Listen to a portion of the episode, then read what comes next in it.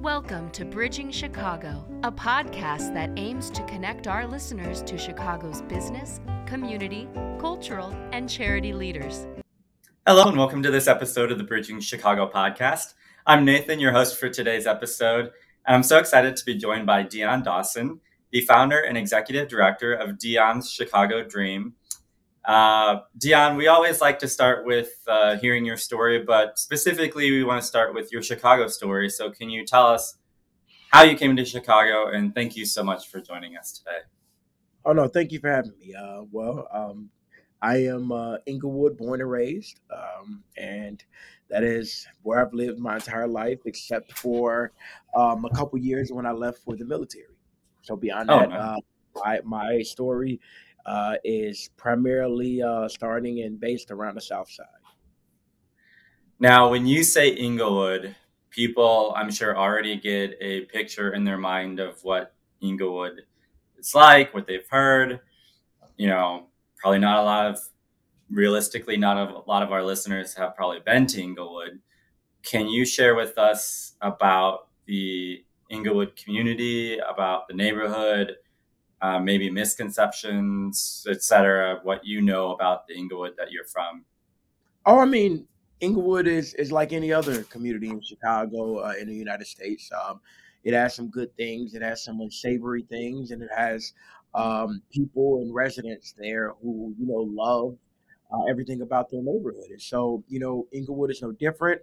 Um, being there my entire life, um, of course, I come from a family uh, who financially struggled a little bit, and we didn't have all of the the opportunities um, that that we would have liked, but it was more than enough. I think that when you're talking about those misconceptions, it's not really up. I, I don't. I it's not really up to me to challenge it. You know what I mean? Um, I think everybody knows their truth. Um, I would just hope that you know their truth is as uh, informed as it could be. Um, but for me, you know, uh, especially going to the military, uh, traveling around the country and the world, uh, and the state and the city. Um, you know, Chicago and Englewood specifically is no different than any other uh, neighborhood uh, that you could think of. It's interesting you mentioned that um, you don't. It seems like you don't really want to paint a narrative for people. You kind of want them to devise their own, and, and realistically, doing that you know the best way to do that is to visit right? Is to see yes.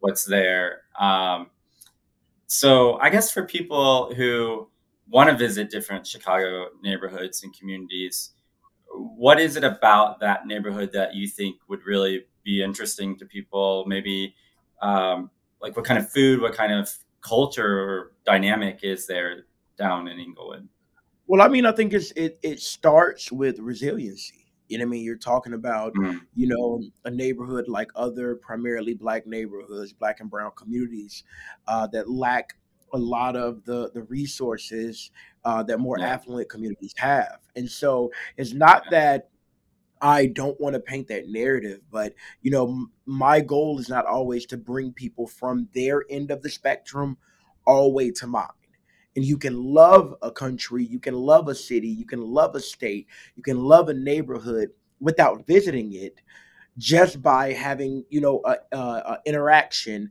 and an exchange of a perspective in a healthy way and so, you know, yeah. my way of talking about Englewood and getting people uh, to know some of the good is by just expressing, you know, my good things, but but not necessarily trying to disprove their misconceptions. But I mean, yeah. of course, we have you know great fast food options. Um, of course, we have great organizations. Uh, we don't have uh, many grocery store options, um, mm-hmm. but I I'm not a glass half empty or a glass half full person. I'm a a, a very big I have a glass person, uh, and so when wow. you're talking about when you're talking about Englewood, um, you know, knowing the beauty and knowing the resiliency and knowing the strength that I received from it, um, it is something that you know goes beyond words sometimes. And you know, it's almost like yeah. when someone would ask you, "Hey, why do you love your significant other?" You can't really just always say everything in that moment, but you know that the love uh, is there. So that's kind of how I feel about Englewood. it's interesting because that's I think very much part of the Chicago story because we have all these different neighborhoods. People can look at that and see it as very um, not necessarily divisive, but certainly people are split up into different neighborhoods, and they you know a lot of people love their neighborhood, they love something about it, and and I think historically that has been more divisive and has been more uh, you know creating barriers or boundaries. But I think today um, thankfully, we have an amazing CTA uh, system, um, yep. and we have, uh, you know, an improving highway system and, and road system mm-hmm. that allows people to get around, that allows people to go to all, to all these other places. Um, but what I what I hear most often from people who are from Chicago is like the Chicago that you know and love is your Chicago, and that's perfectly fine. Um, but you know, opening your horizons or being open to experiencing new things. Um, I haven't been to Englewood, I don't think, but I have been to a lot of different neighborhoods, including Austin. And Austin has some really good food out there if you can make it out there. Um, and so I know that like the Chicago that you know, that each of us individually know, is is a true representation of Chicago because it's very different. Yeah, yeah, and I think that's with any. I think it's with anything. You know what I mean? Mm-hmm. I think that you know we all all our experiences, you know, shape and mold how we look at something. But I think it's also very important that we don't try to immediately push that on other people. You know what I mean? Yeah. Um, yeah, yeah. my thing can be my thing. You know, I know that uh, somewhere like Kusanya Cafe, you know, has amazing, you know, oatmeal and and you know, mm-hmm. um, amazing French toast. You know, I mean, things like that. Um, yeah. But if somebody else does not like that, that that does not invalidate um, the the love and joy that I have for my thing. You know what I mean? And so, yeah, yeah. Uh, no, you're absolutely right. Chicago is is is um, it, of course, it is a divided city. Of course, um, it it is you know uh, uh, it has a myriad of people and experiences, uh, but that diversity is something that I would always look at as a strength rather than a weakness. Yeah, absolutely. Um, when did you first realize maybe that your community wasn't receiving all the resources that other communities were, or was at least lacking in some resources in some way? Well, I think it's it's weird because when you you have a mission or you have a dream that it directly relates to your lived experience, it's it's it's very very it's it's intricate at how you perceive it. So when you say, you know, when did I realize my my neighborhood wasn't receiving something? It it wasn't until well after I started my organization because I didn't look at it like that. I didn't look at wow. at it from uh, we're not receiving this thing. I looked at it from I need to provide this thing. And so, you know, okay. it's more about, you know, having an active role in what's going on and not a passive one. And so when you say yeah. it like that, I would say in the last year, even though our org is going on three years old, I would say in the last wow. year, I've settled on that framing. But initially, um, it was just, you know, around that joy and love and saying, hey, I want to bring this, not, uh, hey, why don't we have this? Because yeah. Going through everything that I've went through in my life, um, from homelessness to food insecurity, um, to mental health issues, to being a disabled veteran, um, it you you have these moments where right before I started the org, I just realized that okay, so what? Now what? Okay, this yeah. is to this is true. What do I do now? You know what I mean? And I think that when you when you yeah. framed it like that, you know, this last year, you know, I'm I'm I think I'm lucky that I didn't think like that in in the beginning because I think that that's too close to my trauma for me to really yeah. operate proactively and yeah. not reactively. It's a great point. Uh, I mean, entrepreneurship is really just finding a need and and creating something to meet that need, whether it's an invention yes. that you make or uh, we've heard with a lot of these nonprofits, there was a need there and they built this organization to create that need, and that sounds like exactly what you did there. Not worrying about uh, are the resources available outside of me to be able to create it, but like if there's a need, can I fill that? And is that something that I'm willing to do? Is more what you're thinking about in, in that situation. Yes, yes, because I think that you know, just like you said it, you know, it's is you know, it's okay to be to be motivated by your story. It's okay um, for it to tie in. But the thing about social entrepreneurship or entrepreneurship in general is that it can't only be about you. It has to be at some point, yeah. it has to transition from being about you and your story to being about your program or product.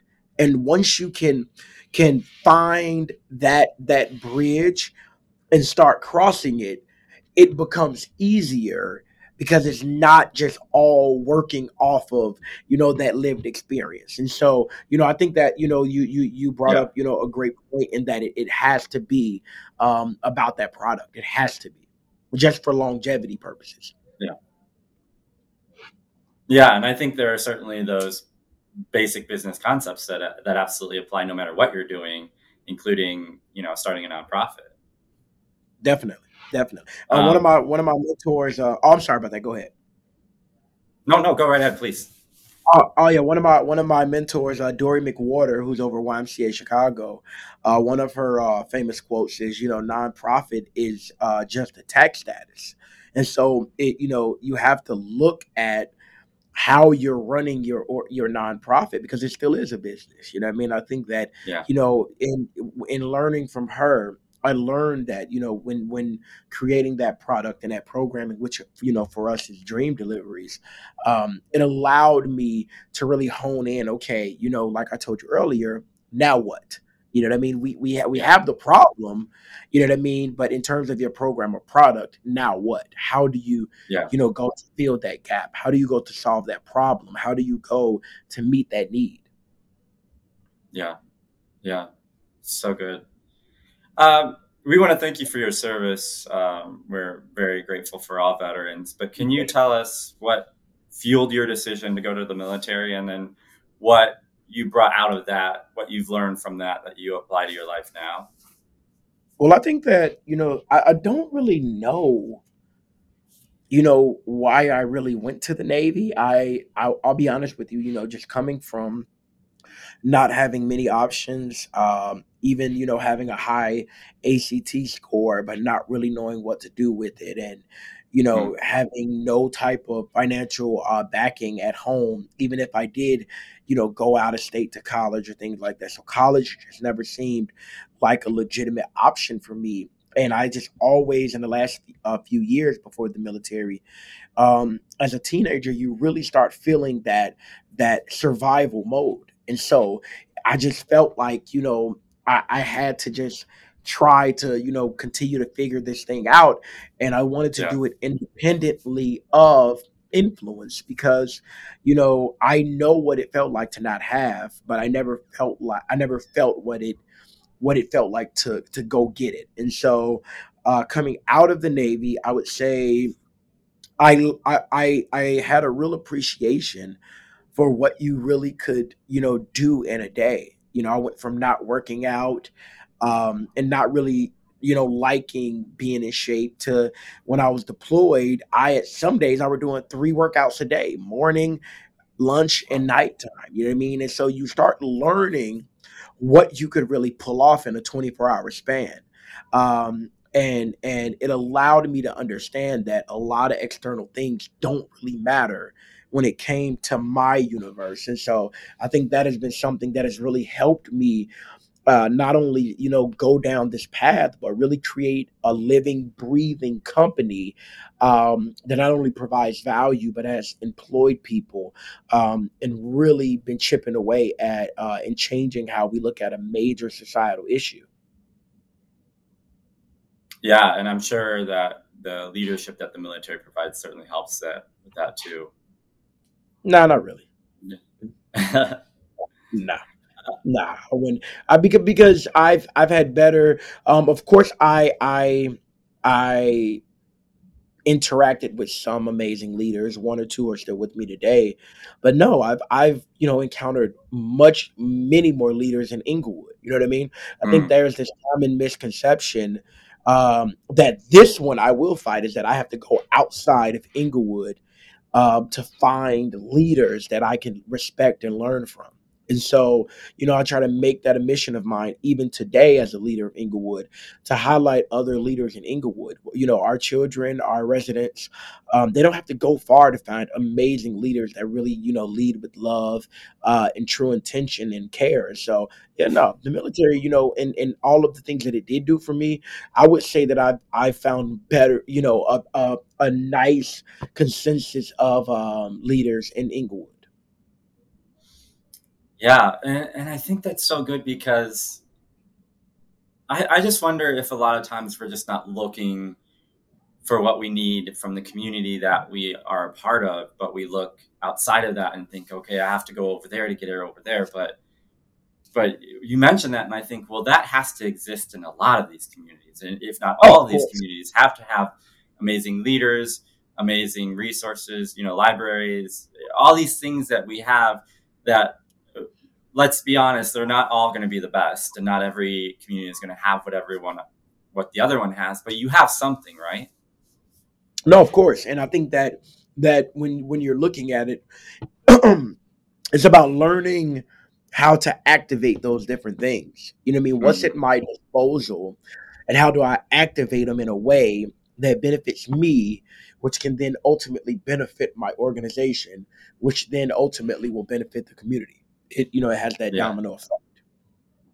And I think that's building on a concept that we've heard from a lot of nonprofit leaders is that um, you know when it comes to resources, there's having access to resources, there's knowing that those resources are there, and then as you pointed out, there's activating those resources to be able to use them to do what you are capable of to do what you have the potential of. And I think all those concepts kind of build on each other to end up with people like you who are going out there and, and creating something to help in their own communities with a need that exists. Yep.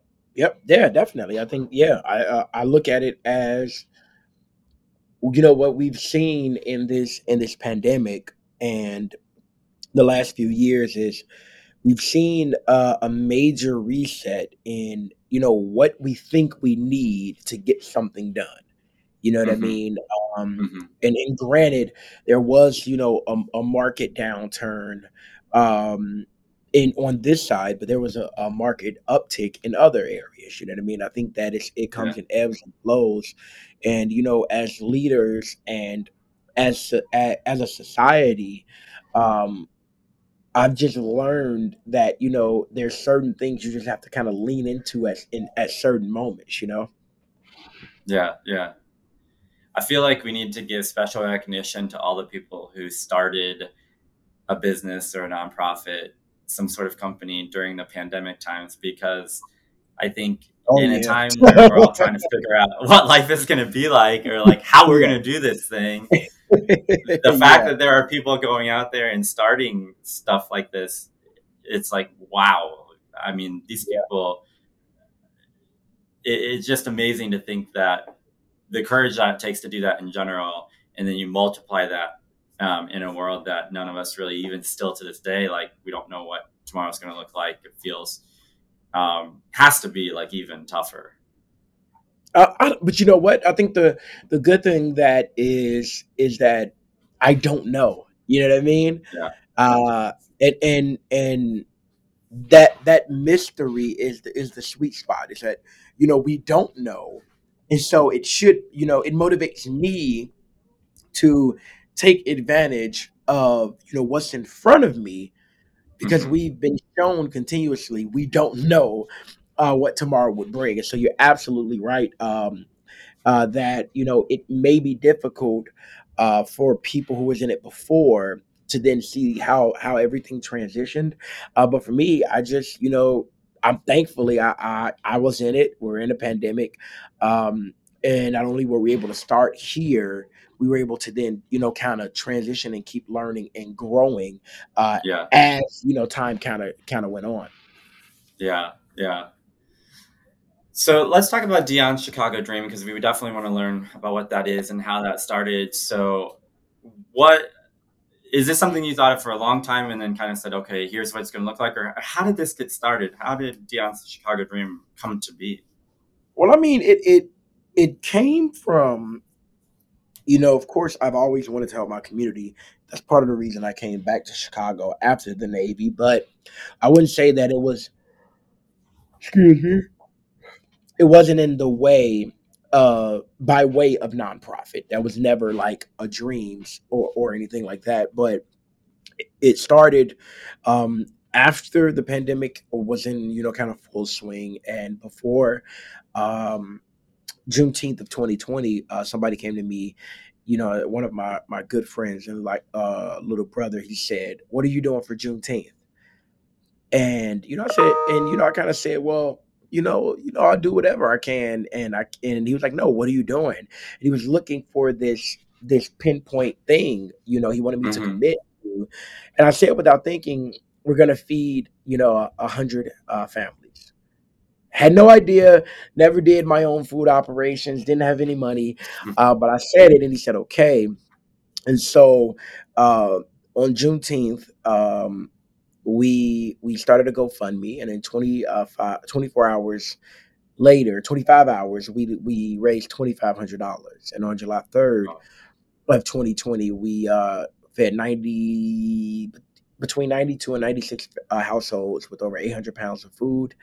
Wow. And it was the greatest day of my life. Um, and it that that started the love affair of of just you know kind of you know, mobilizing and actualizing how, you know, things could be done with my own hands and not me waiting. And so, um, you know, ended up becoming a, a nonprofit in a couple months. And then from there, what started with the community fridge uh, has grown into an organization um, where we provide a week's worth of fresh produce being delivered uh, to households all over the city of Chicago. Right now, we're in 25 Chicagoland neighborhoods, uh, and we were providing 21,000 pounds of food per per month uh, to about 3,200 residents per week. And so, um, but that's just what Dion's Chicago Dream is. It's just looking at, you know, how we look at stabilizing critical needs to then deploy social services. Uh, at the heart of what we're doing, we're a logistics organization where yeah. we've been able to do all of this without any volunteerism. You know what I mean? We've we've wow. created 12 jobs, all paying over $20 an hour. Because what I've seen uh, is that, you know, we want to feed people, but you can't depend on volunteerism to stabilize your workforce. And so yeah. Um, we've been able to own our uh, buy all of our food no donated food buy our food pay our people own our assets and so we're we're kind of in a, a league of our own because we we built this you know with the people and not on the backs of people. Yeah. Are you logistically speaking are you taking what's there and sort of realigning it to direct it to communities in need or are you creating new logistical systems to kind of move the food into the communities Oh no, we've we've created new new logistical systems. So we use our own uh, route running software. We use SMS text notifications. All of our data is in house, uh, and we own all of our delivery sprinters. And we we we pack we buy our food, pack our food in our branded boxes, and we deliver them. That's the thing, you know. Uh, there's no there's no delivery mechanism right now besides what we're doing. That's why when you're riding past these communities, people are feeding people outside. And so because I came yeah. from that, I know what that feels like. And that's the worst yeah. feeling in the world. Waiting hours in line to get something that you don't know if the quality will be premium. To to wait in a line and get you know a box of things that you don't, you wouldn't ever buy. Um, so when when you we talk about these logistical systems, they weren't in place. You know what I mean? I think, you know, like like like that is that is, you know, thanks directly to, you know, my team of people um, who who've been with me every step of the way, uh, who we pay every single uh, week, who you know work who work there off to make sure that you know these these households all over the city are food secure because when you when you're yeah. enrolled in dream deliveries you go from food insecure to food secure yeah yeah um, on that subject of food security can you share with us um, because people may not understand that there's a difference between having access to food you mentioned you know englewood just like everywhere else you have fast food restaurants What's the difference though between having access to some food and, and a food desert? Um, which certainly there are communities in Chicago that are more food deserts. Oh no, I mean, you but but what you don't want to do is is jump past the most basic comparison, which is hunger and food insecurity, because that is where we have the the misconception. You know what I mean? Okay. Of course, we know that there's food, a food desert, um, you know, an area which lacks, you know, um, you know, uh, a healthy uh, model or a, um, a grocery store option. But we're talking about hunger and food insecurity is completely different. And so now, when you look at hunger being a feeling, you're feeling the the feeling of hunger versus food insecurity, which the which is the lack of consistent access to healthy options. Mm. You'll start to be able to be discerning in in the response to each one since they're not the same you can fight hunger with place and event based feeding because you can okay. solve hunger like that you cannot solve food insecurity by feeding somebody one time and so now, when you look at it, if you see someone saying they're fighting food insecurity, but they did nothing to talk about the quality or the access, then by the definition, they did not fight food insecurity. And so it's about holding all of our organizations and all of those major players accountable to do what they say they're doing. What we yeah. want to do is right right the ship to show that it's different because that is where the true difference is. If you look at the proposed product or program, is it solving food insecurity or is it solving hunger? for our Project Dream fridge, which is the one community fridge we have that's solving hunger. But okay. what does it say about food insecurity? Not a lot. Dream yeah. delivery is solving hunger and food insecurity because we have the consistency, we have the access, we have the quality. And so I think that's the the big difference. And that's the thing that I would like to highlight. Yeah. And and with food insecurity and part of solving that, I assume, and please correct me if I'm wrong, is that it's important that people are able to consistently make food in their homes that they would typically eat if they could just go to the grocery store and buy that same food. Uh, yes, and even if it's something that they would not buy, having access to high quality options. Period. Okay. You know what I mean? That's the thing. It's like yeah. you know we don't. You can't. You can't dictate choice, but you but you can make sure that of those choices, the quality is high. You know what I mean? Yeah. And yeah. someone is not less than because they pick this over that. And so. It's just about uh, putting that power uh, back with the people and making sure that it's tr- it truly is equitable. Yeah. And I think that it's helpful because then you look at it and you say, okay, there are organizations that are dedicated to solving hunger. There are organizations that are dedicated to solving food insecurity. And there are some organizations, I think, that try and do some of both or at least educate people in those areas. Um, as far as Dion's Chicago Dream and this part of, because I, I understand this is only just a part of what you hope to do. So this yes. part of Dion's Chicago Dream that is active right now, um, and, and you look at it and you say, okay, with all these things out there, what can you realistically do or, or what do you real, realistically hope to do in order to maybe look at those three assets or facets of you know solving hunger solving food insecurity and educating people about the need? Well no um I, see it's funny because i don't really touch on educating people like that. Okay. Because i think that when we talk about community communities of color people immediately say, "Oh, well, how are you teaching them?" You know what I mean? How are you te- either teaching them about the need or teaching them about eating healthy? You know what I mean? And I think that's extremely toxic and dangerous because, as far as I, if you look in in history, black and brown people never needed to be um, educated about how to eat food, and so I yeah, think yeah. that you know, for us at, at at our core, we don't educate anybody because we don't assume people need educating people know that there's a problem and people know what to do when they're given a fair shot. Is when you yeah. don't give people a fair shot or when you don't respect their intellect and what they know to be true about their their uh, systems then that's where it gets a little get a, gets a little wonky. And so for me i have to make sure that uh, as an organization and as a leader what we're building is better than what's here and when we're talking about this education thing, um, that's something that really kind of grinds my gears when when I hear people talk about uh, my people and they say, "Well, what are you doing to educate them? Who told you they weren't educated? Where yeah. did that come? from How did that get introduced? Even about the problem."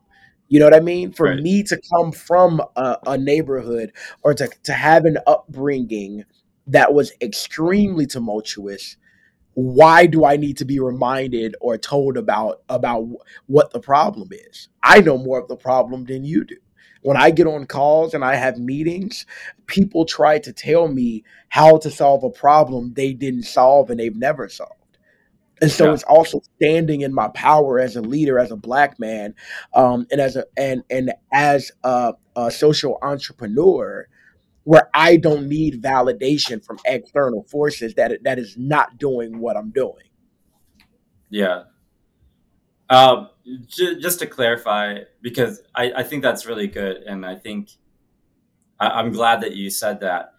Um, more, what I was thinking is the way of educating people who are not, who have don't have that experience, who have been privileged enough to be never having to worry about hunger or where their next meal is going to come from or how people get food. Um, as far as educating those people about what this looks like or, or what people are experiencing in other places, um, organizations that do that kind of work is more what I was thinking. But I think what oh, no, you said no. is really yeah. helpful. Yeah, no, I understand. I understand, but again, you know, that goes back to to you know me you know, changing misconceptions. Right now, so yeah. for example, when you look at, you know, the market cap of food uh, distribution in Chicago, it's in the hundreds of millions. Mm. You can be a successful organization and not teach anybody about what that what that that lived experience looks like. And that's why if you look at how we market our organization, it's about the product and about the success of the the program, not about people's lived experience because they have the they're the only ones that have the right to share what that lived experience is. If you look at look at our social media, if you look at how we talk about this, we don't make it about other people's lived experience because we're not going to participate in poverty porn.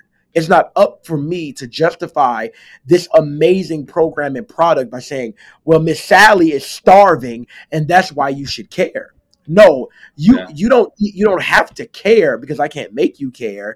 But this is a business that is in the has a market cap of hundreds of millions, and the only thing I'm doing is bringing quality and, and equity back to that. Yeah. I can't make anybody care, and I'm not going to use talking points or education to get that across because there's no guarantee that it will land on the ears that it needs to land on. So instead, yeah. We know that there is corporate kickbacks involved with, with um and tax breaks involved when donating. We know that in terms of social impact, every major uh, uh, corporation and company has a division for that. That is what we're talking to.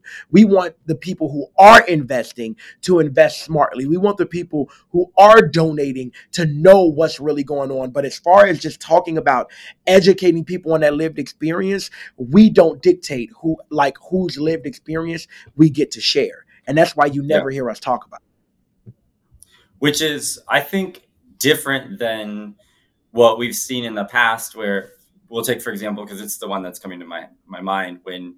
Um, like the ASPCA or you know these animal protection yes. nonprofits when they get on TV and you see all the animals that are being hurt and the sad eyes and the cry. You know, it's like in the past, it seems like most organizations have said, okay, let us put this in front of you because otherwise you're not going to see it and show you this cat who's being abused so that you give to my organization so that people can go out there and bring that cat to a safe space and hopefully have the cat get adopted into a family. Um, but what you're sharing is that that's really not what you're trying to do. And that's not what's important. What's important is not getting those people and put, putting them in your face and saying, see, this person needs help. Is just saying there are people who need some resources here and we're here to help provide those. Do you want to be a part of that or not? And I mean, here's the thing. I think it's extremely telling um, that you use like animal cruelty uh, society type example for human trauma. Number one. Number two is if you look at how is marketed, which you know, and of course I know that's what you were speaking to, you know, but but if you look at how it's marketed, that that in and of itself is also telling because for example when i talked about place-based feeding right and i'm sure you uh, i'm sure you have driven past a food giveaway or something like that right mm-hmm. why is it that you can that the way that is normalized of feeding people looks eerily similar to hurricane response and when they feed people who are displaced. So what I'm saying, and you know, and, and the correlation there is, is is telling that the way that we feed people who are place based is equivalent to hurricanes, and what you've just, um, you know, equated, which is like, you know, like marketing of a humane society to feeding people. You know what I mean? Let alone in communities like Englewood that people have never been to. So now we have programs that are not only created but marketed to people that people have never seen. You know what I mean? Right. So right. we're we're just finding more and more gaps in a system that markets itself as if it has it figured out. And so for me and my organization, the only thing I noticed was that after a certain point, there was no man trying to keep me down. There was no higher power trying to keep us out the room. When we got through the door and got to the other side, it was just people wandering wandering around aimlessly. And I realized mm-hmm. that there was no intention in the movement. And so now when we're talking about feeding people, it is just simply we're extremely intentional about what we do what we provide and what we say. And that alone allows us to, to operate in the room and in the market in a totally different way because we couldn't possibly do it without those people anyway. Without without our residents, there is no team. Without no team, there is no me. And so it all works in harmony. And so, you know, it's just really looking at the resident and looking at this need as an opportunity to provide value and equity and equality. And that's just not the case right now. That's not the market standard like you were speaking to. Do you ever get pushback on that from organizations that you talk to about how you do that or about, you know, wanting to maybe change that narrative a little bit do you do you get pushback from other people who say that's not the way things are done or you know that's not the way we want to do them i mean initially and then i never talk to them again. I mean yeah, yeah, you know what i mean? So i mean it's and i mean of course you know there is room for growth and there's room for, for understanding. Um but you know don't get it twisted. And and what we're doing you know Dion Chicago Dream is like we're you know we're at the beach and you have a you know you have the surfers you have the sun tanners you know what i mean? You have the the people who came to get wet. You have other people eating ice cream. And what we're doing is we're all the way at the other end of the beach and we're building a sand castle but when you're mm. building a sand castle you know you grow up and you learn that sand castles aren't built for you. They're built to show other people what is possible. And so yeah. when we're talking about, you know, that pushback, that's fine. as long as it's not a distraction, as long as it's constructive, as long as it's anchored in the people. And what I found is that if you get to the root of the pushback, it's not anchored in the resident experience. It's mm-hmm. anchored in the donor experience. And we will not champion ever the donor experience over the the, the recipient experience. Yeah, yeah, that's uh, that's so important. I think that's that's really.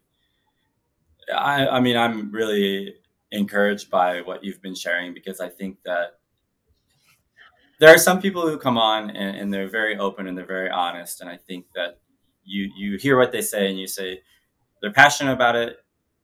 They they want to do it. They want to make a change. But maybe they have some script they have to follow. There or they've been told you can say this or you can't say that um, and i think that you know it is what it is. Some organizations are they just have things behind them that are telling them you know they have people they have other organizations that are kind of saying be careful about what you say because we don't want the we don't want this to be perceived as being too aggressive or too um, you know asking for too much or doing the right thing or doing the wrong thing. But um, but i'm really encouraged by what you're saying because i think it's just the truth i think it's just well, what well i mean you've I'll tell you this. I'll, tell you this uh, i'm a, a 12 year uh, communications and public relations professional I could come on your platform. I could, you know, uh, be welcomed on your platform um, and BS you, but I think that that's not fair. You know what I mean? And yeah. I think that yeah, yeah, you know what we've been been able to do is that we have to start righting the wrongs, and we have to start leveling the playing field, and we have to make mm-hmm. sure that at, as long as it's anchored in the people and as long as we're really doing what we say we're doing, I shouldn't have to come and get briefed about what I can and can't say. I shouldn't be worried about what we talk about. And I think that, you know, yeah. for you all in your platform and just journalism in general, because I'm I'm a journalist at heart, you know, right is right and wrong is wrong. And, I, and it's not complicated. And what we're doing is not complicated. We're yeah. feeding people food that we buy the people who are on our team are compensated and we own all of our assets. And so in doing that, we have a we have buying power, we have staying power, but also we've done it in front of everybody so that they can see that at the end of the day, this is not only possible, but this can really get to the root and and and start to evolve how we approach all of these problems. But I truly don't even give a damn about those people who are who who's faking it because at the end of the day, you're gonna have to keep faking it. I just rather yeah. have honest dialogue with you and and and really talk about why we're doing it because the people deserve that. I think we're in a time uh, on the the I would say the back end of a pandemic and in the middle of economic downturn, um, where you know if we weren't for real, we wouldn't have made it this far. You know what I mean? And, yeah. and, and I can totally credit that to two things wholeheartedly. That is the people that we're serving and the team that I have with me. That is it. If I did not have them and if we did not have the residents, then none of this would be possible. And so, because of it, we owe it to our residents all throughout Chicago to make sure that however we feel like the future of this problem is, we're giving, we're, we're doing our best at solving it and we're treating them with as much equity um, and equality as we possibly could because no there's no big eyes and small u's you know what i mean? And i'm not a college uh, graduate um, and i don't look for external validation when you know factually we're doing something that is truly historic here. And I, i'd be remiss if you know i didn't stand in that power that my team has you know been a major part in building. So you know to to each his own um but for you know, bridging Chicago and Dion Chicago Dream is going to be you know an honest conversation.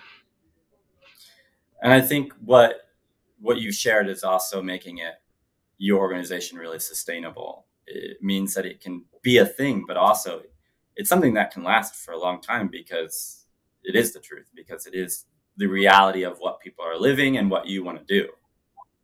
Exactly. Yeah, that's it. That's it. And I think that, you know, it it I tell whenever I talk to people and they realize what we've been able to do, uh, they say, "So that's it." and I say, well, yeah, it's not complicated. You know what. I mean? I think that, you know, when you when you truly how do I say this? I think that it is extremely important that, you know, we're as good of a people as we can be. And mm-hmm. as a leader, you know, as somebody who worked in PR and, you know, wrote statements and and quotes and and speeches for for four star admirals and and you know worked at the president's hospital. A lot of these leaders aren't who they say they they are. And so now i don't have to you know i just hope every day that as an org and as a leader we're doing our best by the people. And yeah. as long as we do that you know every single day we could wake up and and the the the appreciation of having the glass will always be there. Only when we change yeah. our true north from the people to something else, then we, we're we're questioning if the juice is worth the squeeze or not. Mm. Yeah, well, you've definitely given us a lot to think about and uh, maybe reframe what we thought we already knew. So we, we certainly appreciate that we always want to make sure that people can connect with you if they want to, if they felt some sort of connection or, or want to learn more. And so just share with us if people want to come around you, want to be a part of this, what is the best way for them to do that? What is the best thing that people can do to support Dion's Chicago Dream? Oh yeah, of course. They can uh, always find us at uh, www.dionschicagodream.com com. That's D I O N S, chicagodream.com. We're on every platform. Uh, so, you know, uh, Instagram, Facebook, TikTok, Twitter, and LinkedIn um, at Dion's Chicago Dream. Um, and you, they can, you know, if they, if there's a food insecure household in the Chicagoland neighborhood, uh, they can call us at so 312 509 4909 to be added to our wait list. And I mean that's that's it. You know, I'm I'm one of the the easiest guys in Chicago to find. um and and I pride myself on, on that accessibility. So yeah, that's awesome. Well, we want to thank you for tuning into this episode of the Bridging Chicago podcast. You can listen to you can re-listen to this episode or listen to our past episodes at www.bridgingchicago.com and of course on all podcast platforms. Make sure you visit www.dionschicagodream.com to learn more about them. Uh, that's D I O N S, chicagodream.com. And uh, we look forward to hearing from you on another episode of the Bridging Chicago podcast. Thanks so much, Dion. All right. Thanks. Thanks for having me, guys. Thanks for listening to this episode of Bridging Chicago, as produced by the SATC Solutions Center. Nothing contained in this podcast shall constitute financial, investment, legal, and/or professional advice. No professional relationship of any kind is created between you and the podcast host or guest. You are urged to speak with your financial, investment, or legal advisors before making any investment or legal decisions. Furthermore, the opinions expressed in this podcast are not necessarily the opinions of SATC Solution Center, SATC Law, or any of its employees. This podcast is created by the hosts and guests' individual capacities. All opinions on this podcast are or have been rendered based on specific facts, under certain conditions, and are subject to certain assumptions and may not and should not be used or relied upon for any other purpose, including but not limited to, or use in or in connection with any investment purposes or legal proceeding.